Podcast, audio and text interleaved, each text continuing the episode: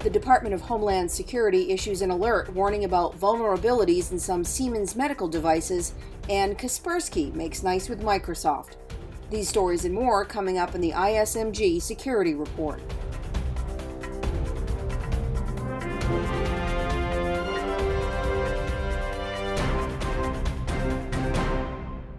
Hello, I'm Joan Goodchild. Some Siemens medical imaging products running Windows 7 contain vulnerabilities that could enable hackers to remotely execute arbitrary code. DHS has issued an advisory about the devices, and joining us now with the details is Healthcare Info Security Executive Editor Marianne McGee. Hi, Marianne. Hi, Joan. So, give us an overview of what we're talking about here. What are these vulnerabilities and what are the stakes exactly? Well, Siemens has identified four different vulnerabilities in its medical imaging products running Windows 7.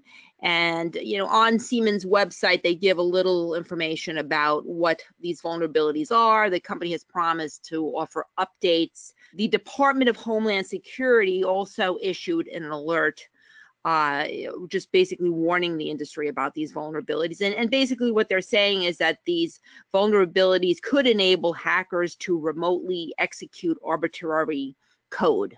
And Siemens seems to be downplaying the potential safety issues this could present to patients. But some of the cybersecurity experts that I've talked to that are experts in the medical device area seem to think that they really shouldn't be underplaying this because if a hacker does exploit these vulnerabilities, it could be data integrity issues, privacy issues, but also potentially safety issues if they affect the functionality of these products. How unusual is this to uncover these kinds of vulnerabilities in medical devices?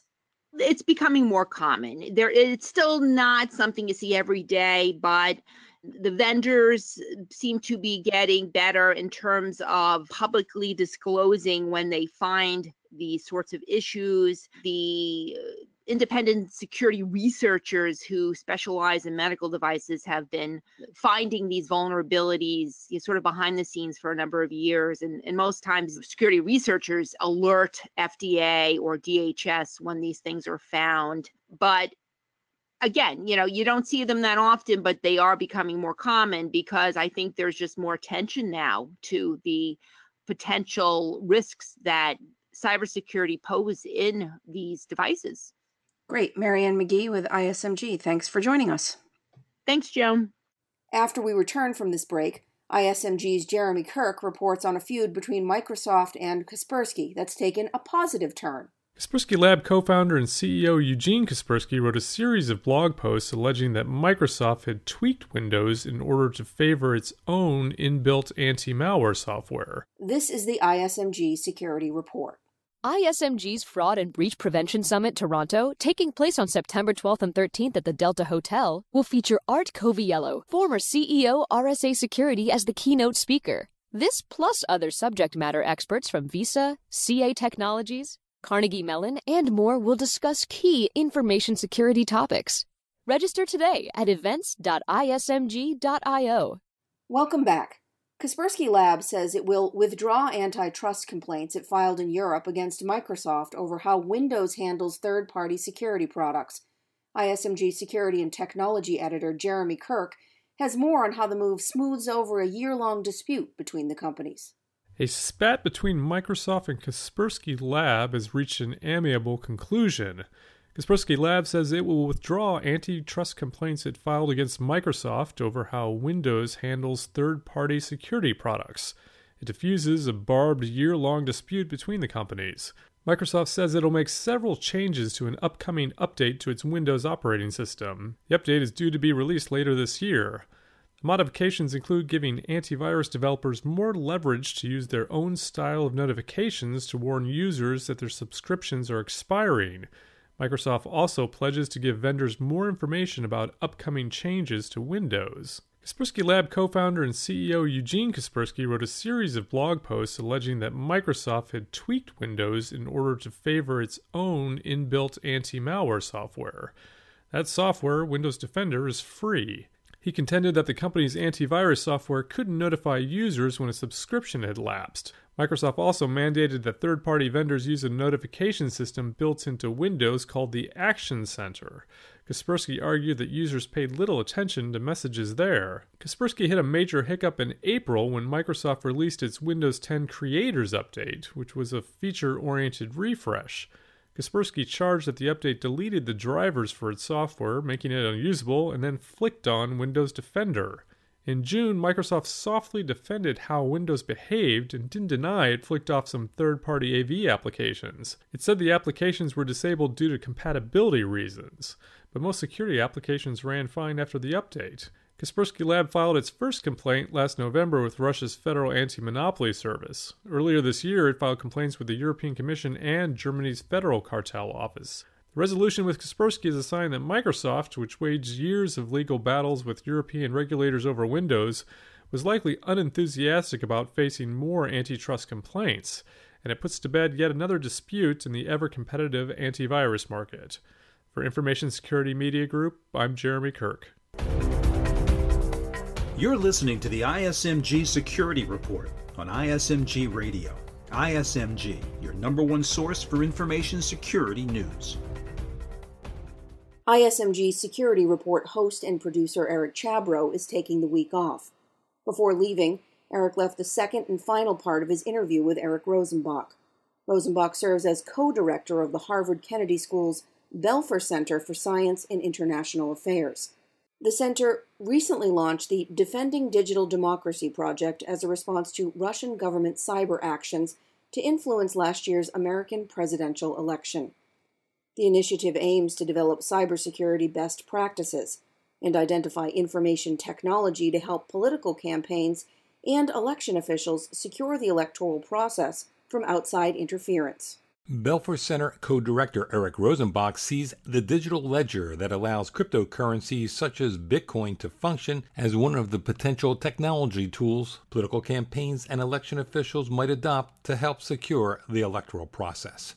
Blockchain is one of those that shows some promise. It's probably not completely mature yet, especially in this space of democratic processes. But if you can operationalize the idea of that immutable ledger, there's something that would go with that that I think is potentially very powerful. And so we want to try to do some research in that area and see if um, that may bear some fruit.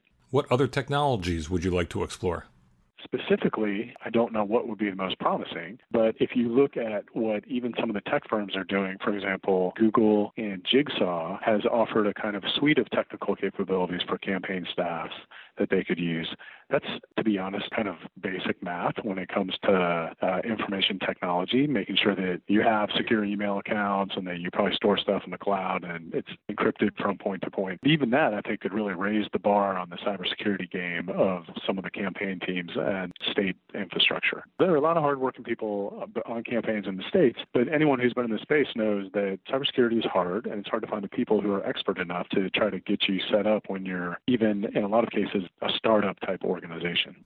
It's not just technology that will make campaigns and state and local entities that administer government run registration and voting processes safe from digital interference. Identifying best practices will be a key component of the solutions the Defending Digital Democracy Project plans to offer, and they'll be available through playbooks most of the things that you need to do to improve your cyber posture is kind of basic stuff. But if you don't have that all captured in one place and you don't have it put within the context of a campaign, for example, then it may be more difficult for the IT staff who are running these type of organizations to implement it. That's what we want to do is have something that is a collection of best practices in the context of campaign in particular, and then make sure that people can get that and that it's freely available and that we can do whatever possible to try to help them understand that, do some training and kind of bolster the overall level of capacity.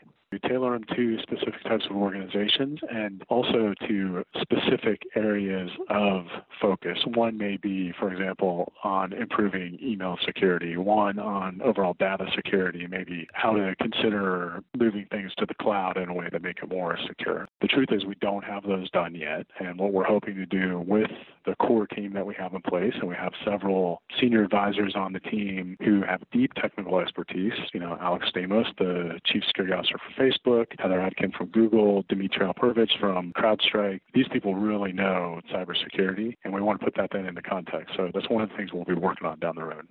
What will these playbooks look like?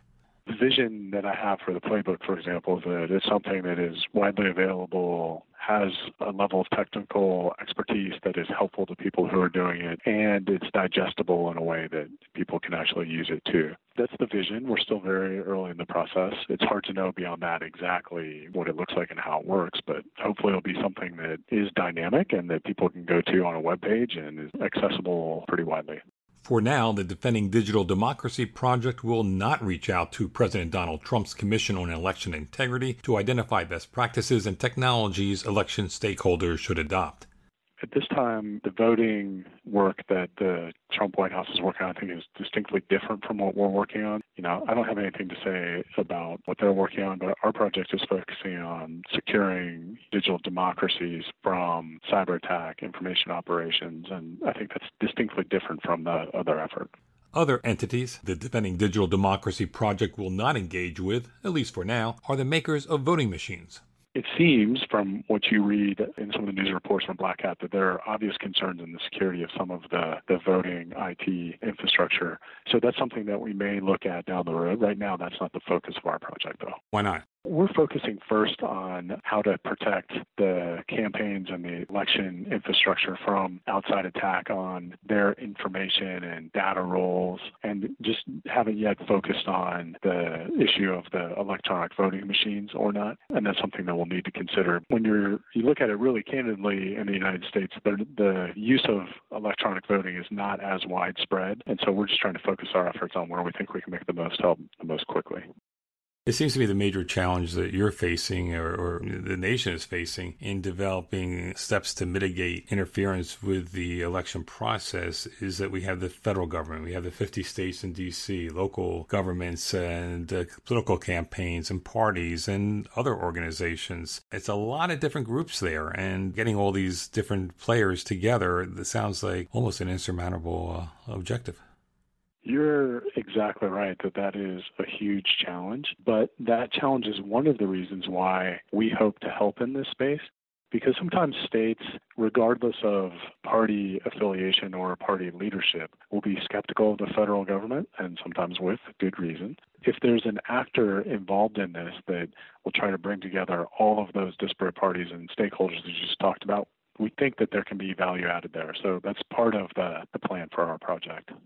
Rosenbach says the Defending Digital Democracy Project plans to begin publishing playbooks and making recommendations on technologies to adopt in time for next year's congressional election campaign. For Information Security Media Group, I'm Eric Chabrow. To listen to the first part of Eric's interview with Eric Rosenbach, go to govinfosecurity.com. That's the ISMG Security Report. Our theme is by Ithaca Audio.